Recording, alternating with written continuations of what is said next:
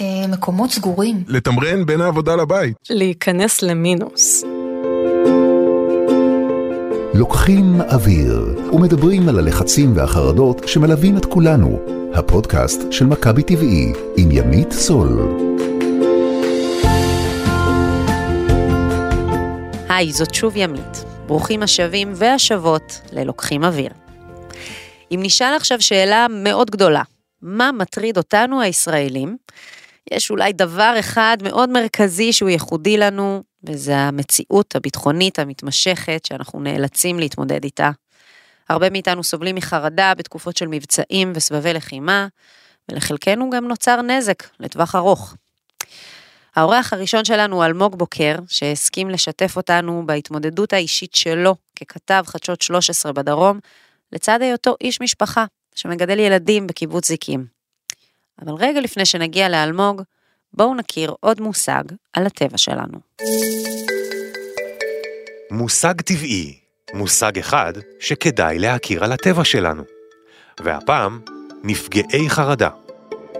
נפגעי חרדה הם אנשים שנכחו באירוע טראומטי, אשר כלל איום ממשי לשלמותם הגופנית או הנפשית, והופיעו אצלם תגובות התנהגותיות ונפשיות של חרדה, כמו רעד, הזעה, דפיקות לב מואצות, עילפון, קיפאון ועוד. לא כל אדם שנכח באירוע טראומטי מוגדר כנפגע חרדה, אלא רק מי שתסמיני החרדה נמשכו אצלו גם לאחר סיום האירוע. ברוב המקרים, נפגעי חרדה יצאו ממצב חרדה לאחר מספר דקות או שעות, כשיפנימו שהסכנה חלפה. אנשים שחשו חוסר אונים או קרבה למוות בעת האירוע הטראומטי, יהיו בסיכון גבוה יותר להיות נפגעי חרדה, מאשר אנשים שחשו יכולת התמודדות עם המתרחש. גם אירועי העבר וההיסטוריה האישית של האדם משפיעים על האופן שבו יחווה את האירוע ויגיב אליו. זה היה מושג טבעי. ועכשיו נמצא איתנו אלמוג בוקר, כתב חדשות 13 בדרום, ומי שמכסה, ולמעשה גם מייצג את העורף בעוטף עזה כבר שני עשורים, אפשר לומר, נכון? אל תגלי. לא מגלה. באמת יש איזשהו מונח בחדשות של אין נפגעים, שמתייחס לרוב לנפגעים בגוף, אבל אה, יש איזו הזנחה קצת לנפגעים בנפש, לנפגעי חרדה, או שגם אם מציינים את זה שהם ישנם, יש פחות איזו התייחסות למה קורה איתם אחר כך. אה, זה נשמע אפילו לפעמים כאילו הוא נפגע חרדה, הוא קצת, הוא קצת היסטרי, כאילו נשמע שזה לא מוצדק, אבל בעצם זו טלטלה מאוד גדולה. כן, את יודעת, לפני בערך אה, שנתיים פלוס מינוס, אה, בדיוק בגלל מה שאת אומרת עכשיו, אני ביקשתי להכניס את המונח אצלנו בחדשות של אין נפגעים בגוף, כלומר אין דבר כזה יותר אין נפגעים ואין נזק, אלא שכשאנחנו אומרים אחרי אירוע של ירי רקטי אין נפגעים, אנחנו מוסיפים אין נפגעים uh, בגוף, ובאמת הלכנו והתיישרנו לפי זה כל המערכת, לא רק ספציפית אני בדיווחים, אלא גם כמערכת uh, קריינים, מראיינים, מגישים וכולי. Uh, ואז הייתה, היה קם קול צעקה מהאנשים שחיים מחוץ לגבולות uh, העוטף, כן. uh, וכעסו עליי מאוד, איך אתה אומר אחרי כל אירוע אין נפגעים בגוף? מי אמר לך שבכל אירוע יש נפגעים בגוף? ורק מי שחי בעוטף, אגב, את יודעת מה, לא רק מי שחי לא בעוטף, מי כל ש... מישהו, כן, כן, כל, כל מישהו מבין מה זה להיות חרדתי, אני חושב, מי שחווה את זה, או שבסביבתו חוו את זה, אין דבר כזה שיש אירוע של אה, ירי רקטי, גם אם הוא התרעת שווא לצורך העניין, אה, שאין בו פניות למרכזי החוסן, זה לא פניות, פנייה אחת, זה פניות של עשרות ולפעמים אה, מאות אחרי כל אירוע כזה. אה, ואני רואה בזה חשיבות מאוד מאוד גדולה שהיום בכל המערכות אגב כבר משתמשים במונח הזה של אין נפגעים בגוף, זה פשוט משנה לגמרי וגורם אה, להבין הרבה יותר. אדיר, אני חושבת על, ה, על המוטיבציה שלך בעצם, מאיפה, מאיפה היא צמחה, שאתה רואה אה, ורגיש לחשיבות של הנושא הזה, כי בעצם אתה כתב, כתב חדשות, אבל גם תושב קיבוץ זיקים. זאת אומרת, אתה מדווח, נכון, אתה מדווח לנו בצורה מאוד אובייקטיבית תמיד, אבל אתה לא באמת מנותק, המשפחה שלך גרה שם, הילדים שלכם גרים שם. אז אני אגיד ככה, אני מלווה את התושבים של העוטף אה, מאז שנת 2007, תחילה ככתב במעריב, ולאחרי זה ככתב בחדשות 13, אז חדשות 10, ואת יודעת, אני מלווה ומגיע ונפגש ועושה כתבות כבר שנים על נפגעי חרדה וכולי וכולי, אבל אני חושב שגם השינוי אצלי חל ביום שזה פגע בי, כלומר, אתה לא באמת יכול להבין עד הסוף, עד שזה לא נוגע בך פיזית, כלומר, או בך או במשפחה שלך, רק אז אתה מבין מה המשמעות של אה, להיות נפגע חרדה, אה, ואני חושב ששם זה כבר הגיע למצב שלקחתי את זה באופן אישי כדי לשים את זה כסוג של פרויקט, לשים את זה במרכז ולשנות מציאות. אני אספר משהו אישי כן. מאוד אמ, שאני חוויתי. אני בשלב מסוים אמ, חוויתי אירוע מאוד מאוד קשה עם המשפחה, אה, שזה תפס אותנו ולא הצלחתי להתמודד, פשוט השתתקתי. אמ, ואחרי האירוע הזה התחלתי להיות מטופל אה, במרכז החוסן, אה, מפגש ועוד אחד ועוד אחד שתוך כדי אתה לומד להבין שני דברים, אחד שהנפש שלך אה, פצועה אם לא יותר מזה, ודבר שני שלא ידעת להתמודד עם זה עד היום, אבל השיא היה במפגש העשירי, שבסופו המטפלת אמרה לי, כמה אנחנו נפרדים סיימנו. ושאלתי אותה אם אני בריא, mm. היא אמרה לי, אתה לא בריא, אבל נגמרו המפגשים. אמרתי לה, מה זאת אומרת נגמרו המפגשים? אני יכול לשלם? היא אומרת לי, לא, המדינה מממנת לך עשרה מפגשים במרכז החוסן, ואם אתה רוצה עכשיו תלך פרטי. עכשיו, עזבי את הכסף בצד. התהליך של ללכת למטפל חדש, ולחשוף בפניו עכשיו את כל הסיפור. ואז יצאתי משם וכתבתי פוסט לא על עצמי, כי לא חשפתי על הסיפור שלי, ו- ו- ופתאום ראיתי את הכוח שיש לי בידיים להוביל לשינוי מציאות, כי אחרי זה כבר לא הייתה הגבלה, כלומר שאנשים הבינו את המשמעות, אז מיד זה צו וכולי ועלה, וכבר לא הייתה הגבלה על מספר המפגשים, ומבחינת התושבים בעוטף זה היה וואו. איך, איך, קודם כל, זה ברור, ו- ואני חושבת שאתה עושה שירות מדהים, אבל אני שואלת את עצמי, ואולי גם אתה יכול לעזור לי לחשוב, איך אתה מבין את זה שאנחנו כל כך uh, מפחדים או מתביישים לדבר על החרדה שלנו? ש, ש, שכשאנחנו חושבים על, על, על בעצם לחיות, לגדול, אה, במצבים של אה, סכנת אה, חיים מרחפת תמידית, איך, איך לא נהיה חרדים? חרדתיים. אני חושב, ש, אני חושב שכל אחד מאיתנו, כשהוא מרגיש שהוא שונה במשהו, הוא מסתיר אותו. זה, זה לא נעים להיות שונה. ו, ובטח ובטח כשמדובר במשהו שהוא בתוך, בתוך הנפש, ולכן הרבה מאוד אנשים לא רק שחששו לספר שהם מטופלים, הרבה מאוד אנשים בעוטף חששו ללכת לטיפול מחשש שידעו שהם הלכו לטיפול. אה, וזאת, וזה היה הרגע שאני בחרתי לחשוף את עצמי ולספר, כי הרגשתי שאם אני אעשה את זה, אז אנשים יבינו, הנה הוא כתב טלוויזיה, אה, נמצא כן. משדר מהגבול וכולי וכולי, ופתאום הוא בא ואומר, אני נפגע חרדה, אז אולי זה יעשה משהו לאנשים, וזה היה מדהים לראות לאחר מכן, אני לא יודע את זה באופן אישי, אבל אני שומע את זה מהמטפלים והמטפלות במרכזי החוסן, ולאורך כל היישובים בעוטף, מה זה עשה לאנשים? פתאום אנשים באו, פתאום אנשים דיברו על זה, פתאום אנשים הסכימו גם להיחשף ולספר את הסיפור שלהם. אה, אה, אגב, אני חושב שזה לא רק בעניין של ההיבט החרדתי. בכלל באופן כללי, אה, אני כל הזמן הרגשתי שאני בא לאנשים הביתה ואני אומר להם, תיפתחו, תספרו את הסיפור שלכם, אבל כן. כשאני מגיע אליי הביתה לא חשפתי את המשפחה שלי. ואז אני החלטתי בשלב מסוים שאין דבר כזה, אם אתה מבקש מאנשים לפתוח את הבית שלהם ולספר את הסיפור שלהם, אתה לא יכול לסגור את הבית שלך. והיה לי שיחה מאוד ארוכה על זה עם, עם אשתי, כי בסוף אני לא חי לבד, עם אילת, והיא כן. הסכימה איתי ופתחנו, פתחנו את הבית, פתחנו את הממ"ד, אה, אה, גם את הילדים, כמובן בהסכמה שלהם, לספר את הסיפור שלהם, לתת להם לספר על התחושות שלהם, אה, וזה מדהים לראות מה זה עושה לאנשים, איך זה פותח אותם, נותן להם גם לספר, וכשמקבלי ההחלטות בסוף שומעים את הסיפורים האישיים, הרבה פעמים אומרים לי, מה אתה מראה את הילד שבוכה ושוכב על הרצפה ומסתיר את הראש? בסוף, אם אנחנו לא מראים את זה למקבלי ההחלטות, הם לא מבינים שמשהו לא בסדר בחיים האלה. ובאמת יש הרבה לא בסדר בחיים האלה. אני חושבת איך, איך אתה מרגיש עם, ה, עם המונח הזה, למשל טפטופים, דיברת על זה בהתחלה שעכשיו זה שקט יחסי. אמ, כל אזעקה הכי קטנה שיש במרכז, אנשים אה, ממש, אה, החיים שלהם נעצרים, ואתם אמ, חיים עם איזה רמות מתח תמידיות, גם הילדים. נכון, נכון, נכון, לאורך כל הזמן. אגב, דיברת קודם על הבומים שנשמעו וקיבלתי הודעות, ואחת השיחות הייתה מהבת שלי, מעומר, בת שמונה, שהתקשרה לשאול מה זה הבומים האלה, אה, ואתה רואה שזה מעסיק אותם כל הזמן, הם כל הזמן רוצים לדעת אה, מה קורה. אגב, דבר מדהים, אה, אחד הדברים שמאוד מקלים על התושבים בעוטף זה לדעת לפני אירוע. לי יש קבוצת וואטסאפ. לדעת לפני? בה, לדעת או לפני אם הולך לקרות משהו, ואם קורה משהו אז לדעת מיד מהו. כלומר, אם יש בום אז להבין שזה חיל האוויר, ואז זה מאפשר להם להמשיך בשגרה שלהם, אוקיי? ו- ולי יש קבוצת וואטסאפ אה, שיש בה לא מעט תושבי העוטף, אה, כמה מאות, ו- ואני, כל מה שאני עושה זה לעדכן אותם, כדי שידעו, כדי שירגעו. אם יש בומים עכשיו, אני, אז אני אומר, אה, הפיצוצים שנשמעים עכשיו הם של חיל האוויר, מסגרת תרגיל, זה כאילו מחזיר להם את הנשימה. זה כאילו נותן אה, איזושהי כן. תחושה של שליטה, זה שאנחנו יודעים כן. משהו. אני חושבת על זה כן. שגם אני, כולנו נשאבים למרתון של חדשות, הרבה פעמים הרי בלופ את אותו פריים. כאילו אנחנו מרגישים שאנחנו יודעים. דרך זה, הנה, אנחנו, אנחנו מחוברים לזה, אנחנו מקבלים מידע, אנחנו בשליטה.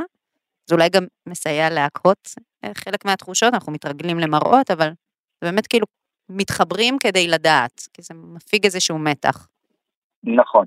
אגב, זה מתחלק, יש כאלה שמאוד רוצים לדעת, יש כאלה שלא רוצים לדעת כלום. יש כאלה שהפתרון בשבילם הוא להתנתק מכל הפושים ומכל דבר שקשור לחדשות, כי כל דבר מאוד מאוד מטריד אותם. שכל פוש שהם מקבלים מאחד האתרים, בלי קשר לאם הוא ביטחוני או לא, הוא מקפיץ אותם ומעלה להם את הדופק כאילו עכשיו נפלה רקטה אצלם בבית. ולכן זה מאוד מאוד תלוי, כל אחד אה, והסגנון שלו. נגיד בעוטף, אני מחלק את האנשים, כולם, אני, אני מרגיש שכולם יש להם סוג של חרדה, אבל כל אחד והחרדה שלו, יש את החרדתיים, אני מחלק את זה לפי המזוודה, אה, יש את החרדתיים שהמזוודה שלהם ליד הארון אה, כדי לשים, להכניס את הבגדים ברגע שיש מזוודה קונקרטית, בתכלס. כן, כן, כן, כן, כן, אוקיי. מזוודה. ויש מזוודה שהיא עם הבגדים בתוך המזוודה, אבל היא בבית, ויש את אלה שהמזוודה שלהם עם הבגדים היא כבר בבגז. אצלנו באוטו זה דוגמה ככה, כלומר, תמיד, גם עכשיו תפתחי את תא מטען של אשתי, המזוודה שם אה, מוכנה, כי ברור שהשקט הזה הוא שקט זמני, ואחת ההתמודדויות זה לדעת שאתה שולט על האירוע. ושאתה יכול אה, לברוח. בטוח שואלים אתכם הרי, למה, נכון, בטח זו שאלה גם אולי קצת מציקה, אבל שואלים, למה אז לגור שם? אמ, שאלה, שאלה שנשאלת כל הזמן, שאלה שאנחנו שואלים את עצמנו כל הזמן, אה, שאלה שלאשתי יש תשובה מאוד ברורה אליה, לא צריך לגור שם. אה, היא מאוד מאוד רוצה לעזוב. אה, והיינו מאוד קרובים לזה, אני חושב שבקיץ הקודם, לא האחרון, אחד לפניו, כבר היינו עם רגל וחצי בחוץ, אני חושב שהקורונה השאירה אותנו כי פחדנו לקחת את הילדים למקום לא מוכר בתקופה שגם אין לימודים, זה כבר סיפור כן. אחר, אה, אבל זו שאלה, זו שאלה, את שואלת אותי, אני נשאר מטעמים אידיאולוגיים, כלומר אני לא רוצה לקום ולעזוב את הבית שלי ולתת לצד השני איזושהי תחושה שהם ניצחו אותנו בגלל שהם יורים אה, רקטות, ויחד עם כן. זאת גם אמרתי לאשתי, בסוף אני לא אובייקטיבי בגלל שאני בא ממינים אידיאולוגיים, שהיא תרגיש שזה הדבר הנכון לילדים לעשות, וזה מה שנעשה. יש לא מעט משפחות שבחרו גם לעשות את זה. אני חושב שמי שנשאר בעוטף ברובו זה בגלל מניעים אידיאולוגיים, יש כאלה שנשארים ממניעים כלכליים, יש הטבות במס, אה, ויש כאלה ש, שבסוף זה, זה המקום הכי מדהים לגור בו, כשהוא לא תחת אש, אה, אה, קהילתי מאוד, אה, על הים נגיד באזור שלנו. אז יש לא מעט סיבות למה כן, ויש סיבה אחת רעה מאוד שבגללה, למה לא, אבל נורא נורא קשה לקבל את ההחלטה לעזוב. רואים אה, חדשות אצלך בבית, הילדים, האישה? ממש ממש לא. ממש לא. אה, מנותקים לגמרי מחדשות. אתה מחזיק את כל החדשות לכולם שם. כן, כן. גם, כש, גם כשאני אה, יוצא החוצה לשדר, הרבה פעמים משדר מהחוצה, אני דואג לזרות שהכל הכל סגור ואין שום דבר. אגב, סיפור מדהים שקרה לי עם הילדים, זה שבוקר אחד היה התראה של צבע אדום באשכול, שזה מרוחק מאיתנו 60 קילומטר, זה לא משהו שבתוך הבית, mm-hmm. אה, לא נשמע אצלנו, והילדים ישבו בסלון, ואמרתי להם, אני יוצא שנייה החוצה, לעשות איזשהו דיווח, ואני חוזר, לא אמרתי להם מה כדי לא להלחיץ אותם, זה היה לפני שנתיים או קצת יותר, וכשחזרתי חזרה הביתה לא מצאתי אותם. אה, אה, הכנתי קפה, חשבתי שהם בחדרים, באיזשהו שלב ראיתי, שמעתי שקט שאתה, יש לך שלושה אה, בנים, שאת יודעת מה זה רעש שלהם. כן. אז אמרתי, רגע, משהו פה לא בסדר, הלכתי, פתחתי את הדלת של הממ"ד ומצאתי את אמרי הגדול יושב עם שניהם, מחזיק לעומר והילה את הידיים, ואמרתי להם, מה אתם עושים פה? אז הוא אומר לי, אבא, אתה אמרת שהיה צבע אדום, אז הכנסתי אותם לממ"ד. ואז כשחזרתי חזרה לסלון הבנתי איך הוא ידע, יצאתי החוצה וסגרתי את הדלת, אבל לא חיביתי את הטלוויזיה, פשוט ראו אותי על המסך, אומר שהיה צבע אדום, אז הוא הכניס אותם פנימה. זה היה מצחיק ומצמרר כאחד, לדעת כן, שהבן שלך. שכאילו למרות שהסתרת ממנו הכול, הוא יודע בדיוק מה לעשות, כולל להחזיק לידים- לאחים שלו את הידיים כדי לתת להם תחושת ביטחון. זה מאוד מרגש, סיפור מאוד מרגש, נוגע ללב. יש לך לסיום איזשהו טיפ קטן, מה אנשים אה, יכולים לעשות ברגעים של חרדה? מה אתה עושה כשאתה מוצא את עצמך מפחד מאוד?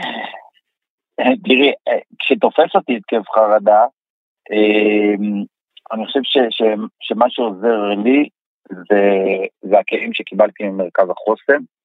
אה, לנסות להתמודד עם זה, אגב, זה מדהים לראות איך שההתקף חרדה בא גם בלי קשר לאירועים, כלומר זה כבר שם, וכל דבר קטן אה, מציף אותו, ואין אין באמת דבר יותר נורא מהתקף חרדה, בטח שהוא בא באמצע הלילה.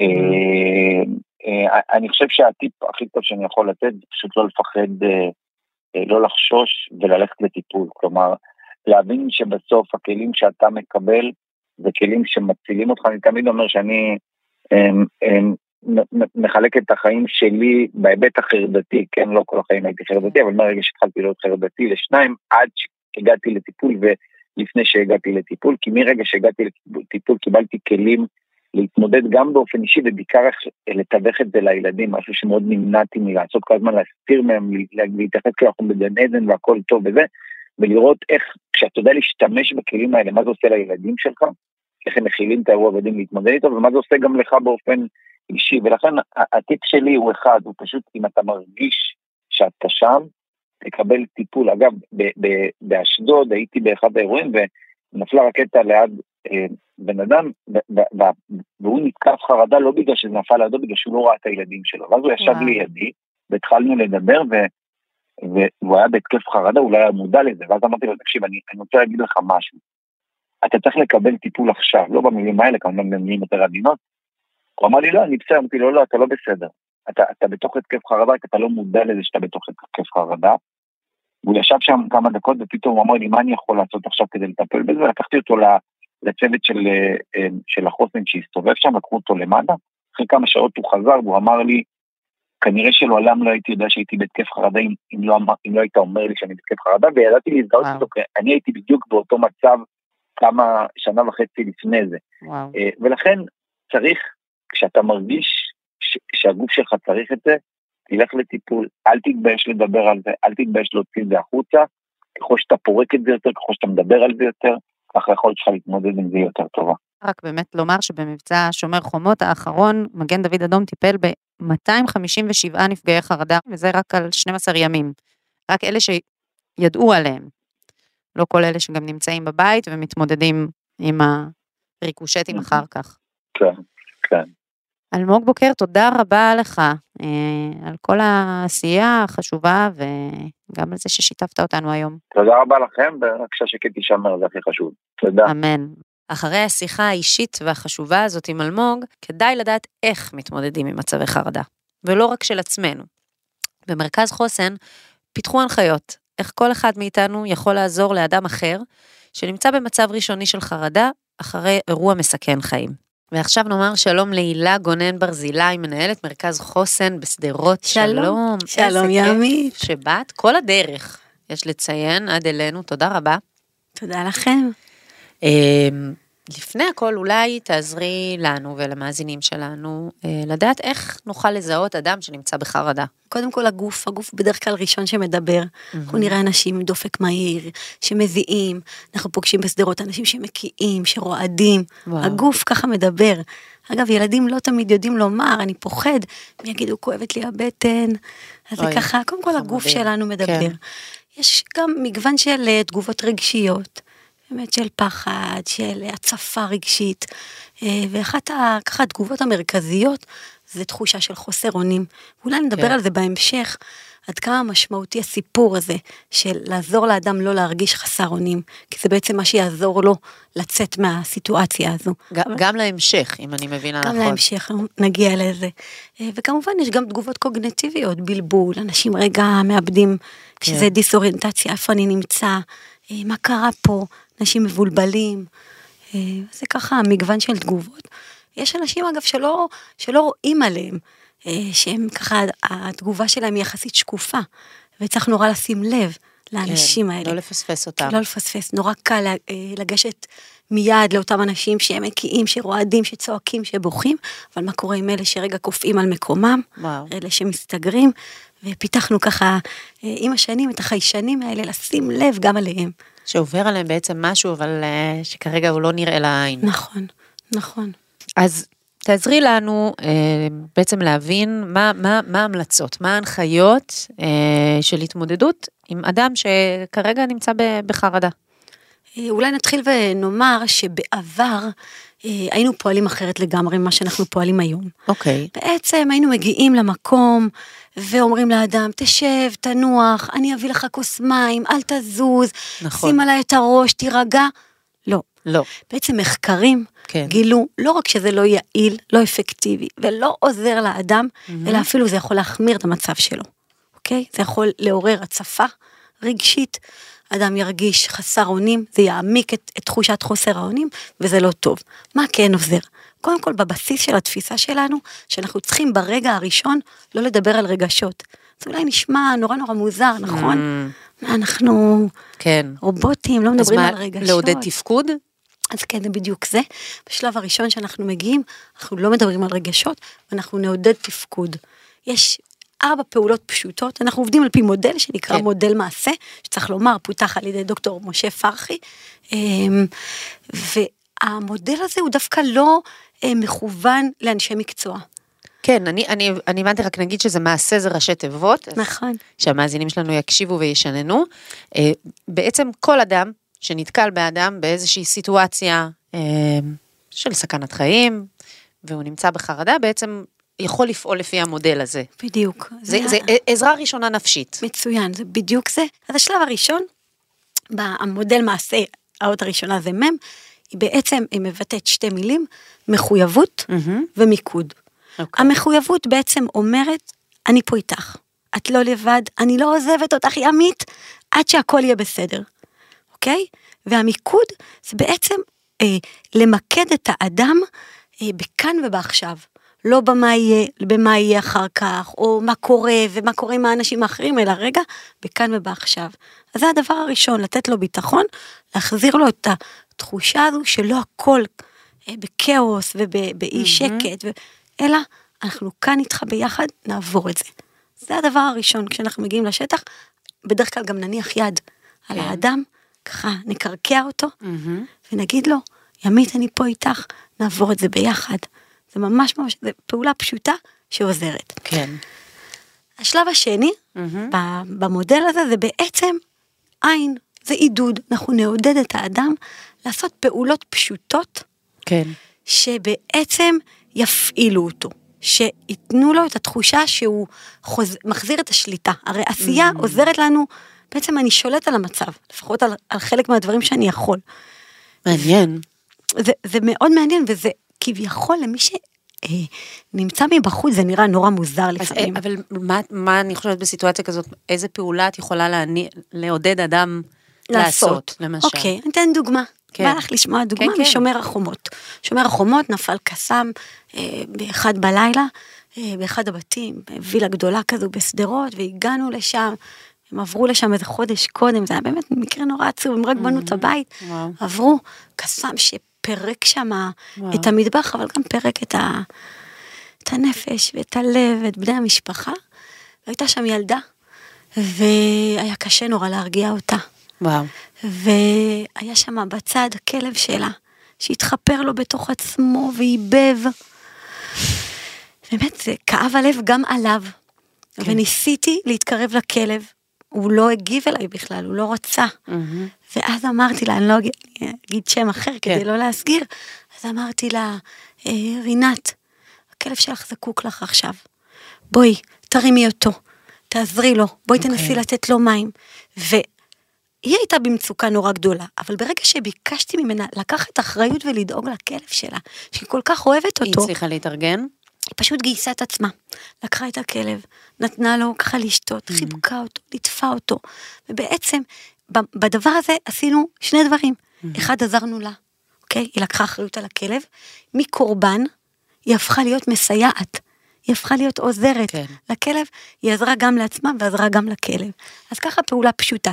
יש דברים קטנים, כמו, אמ, נהוג לומר, אני אביא לך כוס מים ש- אה, שבי. כן.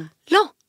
אתה רוצה לשתות תה או מים? בוא, קח אותי למטבח, בוא תראה לי איפה הדברים. אוקיי. אוקיי, בוא, תפתח את הארון, תוציא את הקפה. אוקיי, להפעיל אותם. תח- ת- ת- תביא לעצמך מים. בוא, אני בא איתך, כן, תיקח את לעצמך כוס מים. עליך. או למשל, אם זה ילד, אתה רוצה שאני אתקשר לאימא או לאבא? כדי לתת לו לבחור. כן, כדי לתת לו לבחור. אנחנו תכף נגיע לזה, לשאלות שאנחנו אוקיי. נשאל את האנשים, כדי להפעיל את המחשבה אז, שלהם. אז אני רגע חוזרת על המודל מעשה, כן. אז אמרנו שזה מחויבות ומיקוד, אני פה איתך ולמקד אותו בכאן ועכשיו, ולעודד לפעולה. לעודד לפעולה. כן, אוקיי. ממש, בוא נעשה הליכה, בוא נדבר תוך כדי הליכה. אוקיי. בוא, לא לשכב, רגליים למעלה, חוסר אונים, לא, לא, לא, לא. בדיוק הפוך. בדיוק אוקיי. הפוך. השלב השלישי בעצם זה השלב של השאלות. מה המטרה של, ה... של לשאול השין, שאלות? אוקיי. זה השין, כן. כן. המטרה של השאלת השאלות זה בעצם להוציא את האדם מהצד במוח שלנו שאחראי על הרגש, ובעצם להפעיל את הצד השני, את. את המוח החושב. את הצד החושב, את הצד הקוגנטיבי, בדיוק. שאלות שמעוררות חשיבה. למשל, איזה שאלות אני יכולה אה, לא להגיד, לשאול? תספרי לי מה את מרגישה עכשיו, לא. בכלל אלא לשאול לא. שאלות ממוקדות. ממש להיזהר מ... תספרי לי מה את מרגישה. לא לפתוח, איפה- לא רגשות בכלל. בכלל לא, זה נראה מוזר, אני יודעת. האמת שלא, זה נשמע לי, זה נשמע לי אינטואיטיבית נכון, אבל אה, ברגע אימה, אבל אה, כשמנסחים את זה, זה עוזר. כן, אז ממש להפעיל אותם, לשאול אותם שאלות, איפה היית כשזה קרה, אה, כמה אנשים יש כאן בבית, אם אני אוקיי. נכנסת ויש כאן, אני לא אני פוגשת את האדם הזה בסלון, האם יש עוד אנשים איתך בבית? מי אלה? תן לי את השמות, אני רוצה לרשום, אוקיי? זאת אומרת, ממש שאלות ש... ואז הוא צריך רגע לעצור ולהפעיל את החשיבה שלו. והמטרה של השאלות האלה זה לא באמת רגע להבין את מה שנקרא לו הזירה, אלא זה באמת כדי לעודד את החשיבה של האדם שאיתו את מדברת. כן, נכון. כי בעצם השאלות שמדברות על הרגש יכולות להציף רגשית, ואנחנו בטח. לא רוצים להציף רגשית, גם ככה המצב לא פשוט. ואנחנו מדברים על נפילה של רקטות, בתוך בתים, בשכונות, יש הרס פיזי גדול, יש תגובות רגשיות קשות, יש... זה, זה בדרך כלל כמובן זה- בדברים, בשלבים הראשונים של האירוע. כן, אחר כך בוודאי, אנחנו כן. אם האדם אחרי יום, יומיים, שלושה, אנחנו רואים שהוא לא נרדם בלילה, אם זה ילד והוא בן 12 ומרטיב במיטה, או נצמד להורים, או לא מוכן להתקלח לבד, או ללכת לשירותים לבד, כן, יש איזו היצמדות. אז אנחנו נחשוב על התערבויות אחרות. כן, אז אנחנו נכניס אותם לטיפול. ובעצם החלק האחרון זה ההבניה של רצף האירועים. כן. בדרך כלל אנשים נורא מבולבלים. מה היה, מה קרה, מתי זה קרה, מה נפגע, מה לא נפגע. יש איזה בלבול, מאוד מאוד חשוב לעזור לאדם לעשות סדר. מה קרה, מהמם. מה קורה עכשיו. ממש להגיד לבן אדם מה קרה לו? כן, כן, נפל כאן קסאם על הבניין, כרגע כוחות ההצלה נמצאים כאן, מטפלים במי שצריך, אה, כיבו את האש ש... אה, שככה אה, כן. בוערת בעקבות הנפילה, עכשיו הכל בסדר. עוד רגע, האירוע הסתיים? האירוע הסתיים, אנחנו פה, אנחנו בסדר, כל בני המשפחה שלך יושבים כאן, ככה. ממש להבנות את רצף האירועים, הסיפור הזה, לספר אותו בצורה של, אה, בצורה כרונולוגית, מאורגנת, היא מאוד מאוד חשובה להחלמה של האדם. ושוב, למוח שלנו, שממש זקוק לתחושת הוודאות, לתחושת באמת, השליטה. אני חושבת באמת שמחקרים בטראומה מדברים שיש, אה, שטראומה יוצרת כמו מין חורים בזיכרון, נכון. ואז, אה, לא יודעת איך לקרוא לזה, הנפש נכנסת פנימה ומסבכת את העניינים. נכון, נכון, אז ממש. בעצם יש הרבה היגיון במה שאת אומרת, כי בעצם זה לומר מה קרה, כן. לתת מידע בדיוק למה קרה. בדיוק. וגם, תראי, אחד הצרכים ה- הבסיסיים ביותר של אדם בזמן מצוקה או משבר, זה מידע. אנשים רוצים כן. לדעת מה היה כאן, מה קרה, הם צריכים רגע איזה הסבר שיניח את הדעת. אז לתת להם את ההסבר, מה קרה, אבל רק להיצמד לעובדות. לא רגשות. כן. לא, כולם כאן בוכים, לא. כן, אוקיי. מעשה. אז אמרנו, נכון? מודל מעשה, וואו. באמת, אבל זה מבטא. חשוב לומר שזה מודל שאימץ גם משרד הבריאות ומשרד הביטחון. זה... נכון, נכון, נכון, גם בצה"ל. ממש, כן. כל חייל בצה"ל, כל לוחם עובר את הכשרה של המודל הזה, של איך לעזור. בעצם אנחנו יודעים לעזור לעצמנו, כן. אנחנו יודעים מה עוזר לאדם, ואנחנו יודעים גם לעזור לאחרים ברגע שעוברים את ההכשרה הזו. ואת אומרת שזה רלוונטי גם לעבודה עם ילדים, גם למפגש עם ילדים. בטח, בטח. גם ממש. לומר להם בדיוק מה קרה. כן, כן. לומר להם מה קרה, להפעיל אותם, לתת להם אחריות. לא, הם לא קורבנות, הם לא יושבים כאן בפינה עכשיו כן. ובוכים, אלא להפך. כדי שאחר כך, כשהם יסתכלו על האירוע הזה, החוויה שלהם תהיה חוויה של תפקוד. אני כן. עזרתי למורה, אני עזרתי לגננת, עזרתי לחבר שלי. זה נותן תחושה מאוד מאוד טובה. אני חושבת גם על הילדים שלי, אבל בכלל שאמרו לי איזה משפט פעם, הרי יש לנו איזה נטייה, לא, לא נספר לילדים יותר מדי, כי אנחנו רוצים להגן עליהם, אבל שמעתי איזה משפט שאומרים שמה שילדים לא יודעים הם ממציאים. וזה יכול להיות הרבה יותר נורא. נכון, הם משלימים לעצמם. כן, ואנחנו לא יכולים לדעת מה הם משלימים בתוך עצמם. אז לגמרי. כבר עדיף לומר את הדברים כמו שהם, אולי נכון. בלי להציף ביותר מדי פרטים, אבל... נכון, אה, זה בדיוק זה, יש לי, זה ככה מזכיר לי, אה, אה, הגענו פעם אחרי לילה של אה, מטחי קסאמים לבתים של אנשים, ואישה אחת אמרה, הילדים שלי נורא נבהלו, אבל זה בסדר, אני אמרתי להם שזה ברקים ורעמים. אה, מה, על- על נפילות? וואו.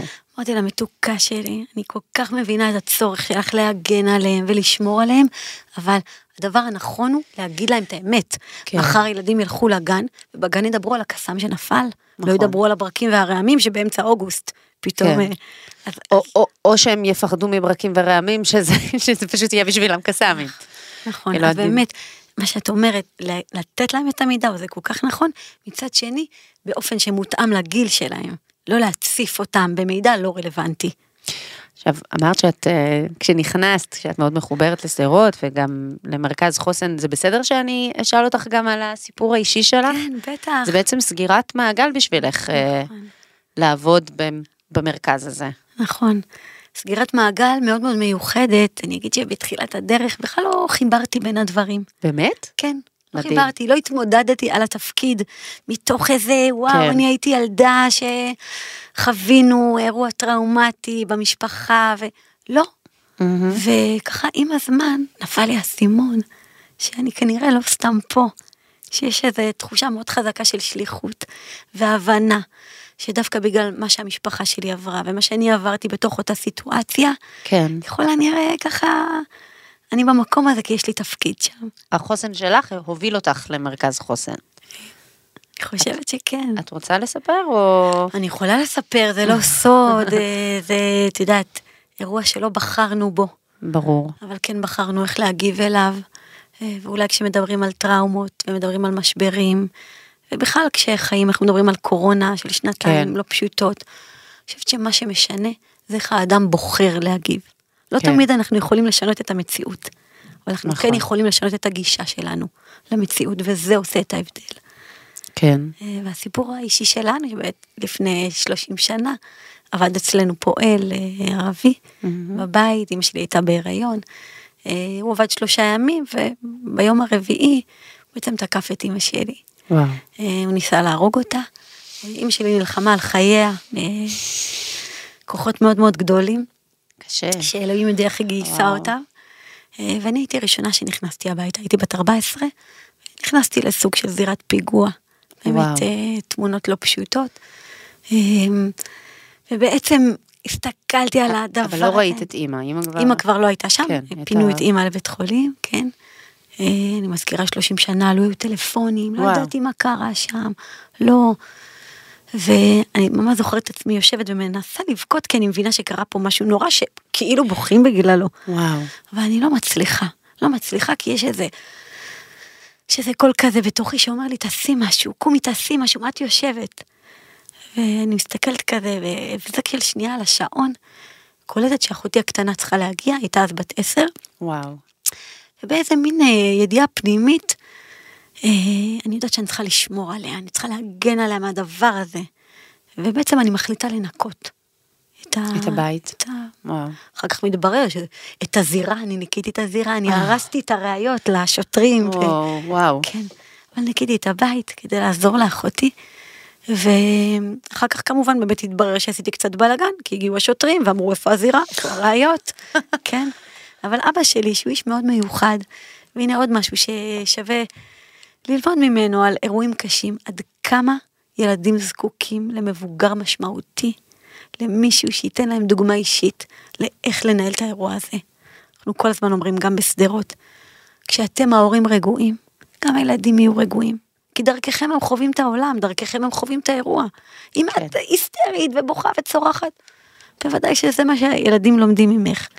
וכשאבא שלי הגיע הביתה וסיפרתי לו מה קרה, הוא אמר לי, את ילדה מדהימה. וואו. את עשית את הדבר הנכון. את לקחת אחריות, את עזרת לאחותך. ועם הדבר הזה אני מסתובבת, עם החוויה הזאתי, שעם כל הקושי, וקשה. אמא שלי התמודדה ועברה שיקום, לא פשוט. אני מתארת לעצמי. והחוויה היא חוויה של תפקוד כל כך, כל כך משנה ועושה את ההבדל. האם אני הייתי קורבן של נסיבות וחוויתי וראיתי דברים נוראים, או שבעצם אני הצלחתי לתפקד בתוך סיטואציה לא פשוטה. ועם הדבר הזה אני מסתובבת. מדהים. ובדבר הזה אני גם רואה שליחות. זאת אומרת, המודל הזה שדיברנו עליו קודם, זה לא בתיאוריה, הלכה למעשה. מדהים. כשאדם מתפקד, מהמם. ולא רק מתפקד, הוא גם לוקח אחריות ועוזר לאחרים, זה מסייע לו, זה בונה חוסן. כן. את מאוד מרגשת אותי. תודה. הילה גונן ברזילי, מנהלת מרכז חוסן בשדרות, תודה רבה רבה על זה שבאת ודיברת איתנו, וגם אה, על העבודה החשובה שאתם עושים שם. תודה רבה, והלוואי שיהיו לנו ימים שקטים וטובים. אמן. אמן. תודה. תודה. וזהו, עד הפרק הבא. זה היה החלק השני של מה מטריד את הישראלים. בפרק הזה למדנו על התמודדות עם מצבי חרדה באירועים מסכני חיים, ובפרק הבא נבדוק מה הקורונה עשתה ליכולת ההתמודדות שלנו כיחידים וגם כעם. וגם נבין מה זו היפוכונדריה. את הפודקאסט לוקחים אוויר אתם יכולים למצוא בפלטפורמה שאתם מאזינים בה עכשיו, Spotify, Google Podcast, Apple Podcast ובכל פלטפורמות הפודקאסטים המובילות. כדי להתעדכן על יציאת הפרק בעוד שבועיים, לחצו מעקב. ביי!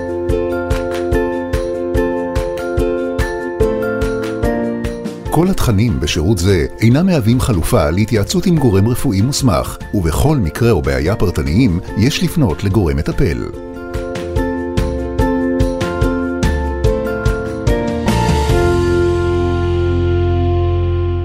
הוקלט באולפני אדיו, המשווקת את ספוטיפיי בישראל.